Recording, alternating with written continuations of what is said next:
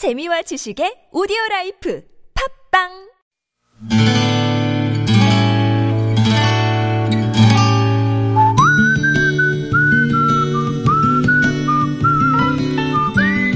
여러분 기억 속에서 여전히 반짝거리는 한 사람, 그 사람과의 추억을 떠올려보는 시간, 당신이라는 참 좋은 사람. 오늘은 서울시 도봉구 방학동에 사시는 박상희 씨의 참 좋은 사람을 만나봅니다.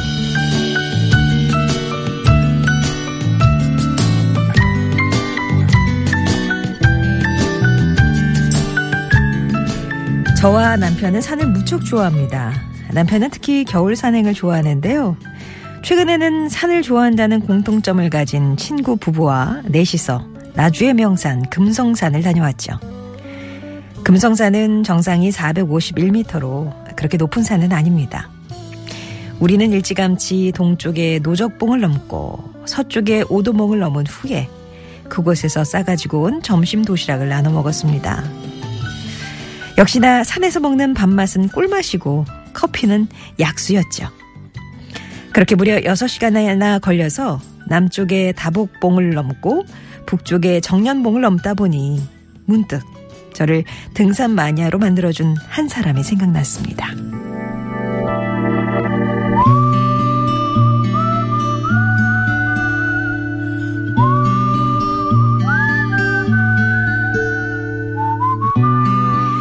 제가 고등학교 1학년 때였어요. 등산을 좋아하는 4살 터울의 언니는 산을 무서워하는 제가 안타까웠는지 어느 날 함께 등산을 가자고 했죠. 그때 언니가 고른 산은 소백산이었습니다. 요즘에는 등산로가 잘 되어 있지만 그때만 해도 험한 비탈길에 종종 바위가 있는 그런 험한 산이었습니다.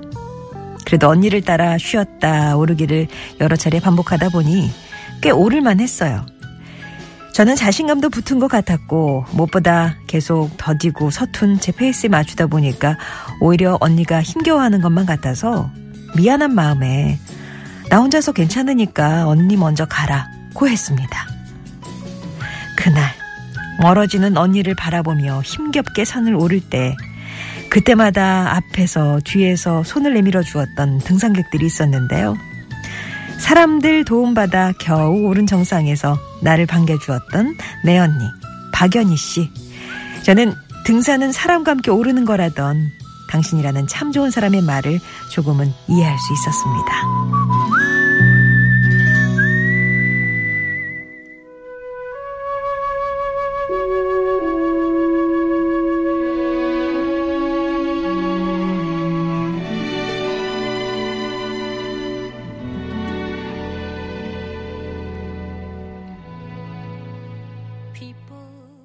바브라 스트라이샌드였습니다. People 들으셨고요. 오늘 당신이라는 참 좋은 사람은 도봉구 방학동에 사시는 박상희 씨의 사연이었습니다. 언니 성함이 박연희 씨.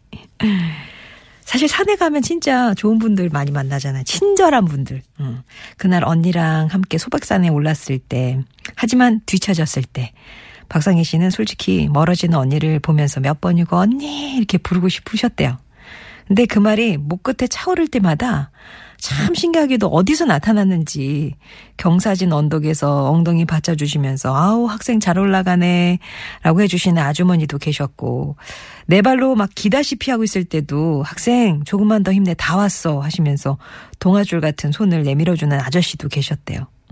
그렇게 정상에 올라서 주변을 두리번거리는데 어디선가 상이야 라면서 이름을 부르며 언니가 팔을 벌린 채 달려오는데 자기도 모르게 언니 품에 쏙 안기게 되시더랍니다.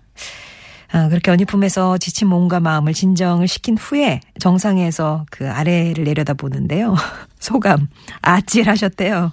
아, 내가 저기로 올라온 거구나. 그런 생각과 함께 어, 이거 다시 어떻게 내려가나. 그런 걱정이 동시에 밀려왔지만, 내려가는 길은 음, 오르긴, 오르는 것보다 수월했고, 그날 이후로 언니가 등산에 간다면 늘 따라 나서게 되셨답니다. 그런 언니 덕분에 등산 동호회에서 지금의 남편도 만나셨고요.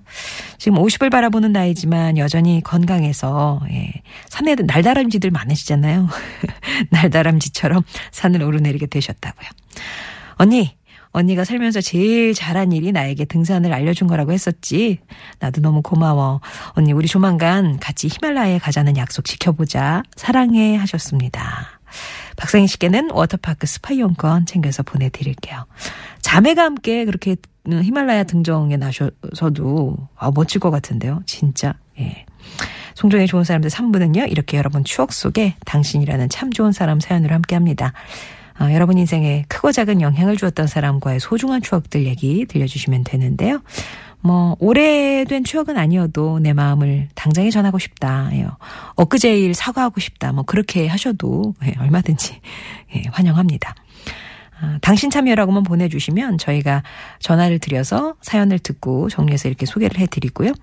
음성편지에 신청해 주시면 여러분 목소리를 직접 녹음을 하시는 겁니다. 그래서 금요일에 2주 음성편지 코너 시간에 예, 방송이 될 수 있도록 하겠습니다. 그러니까 당신 참여나 음성편지나 네 글자만 일단 보내주시면 저희가 먼저 연락을 드리도록 할게요.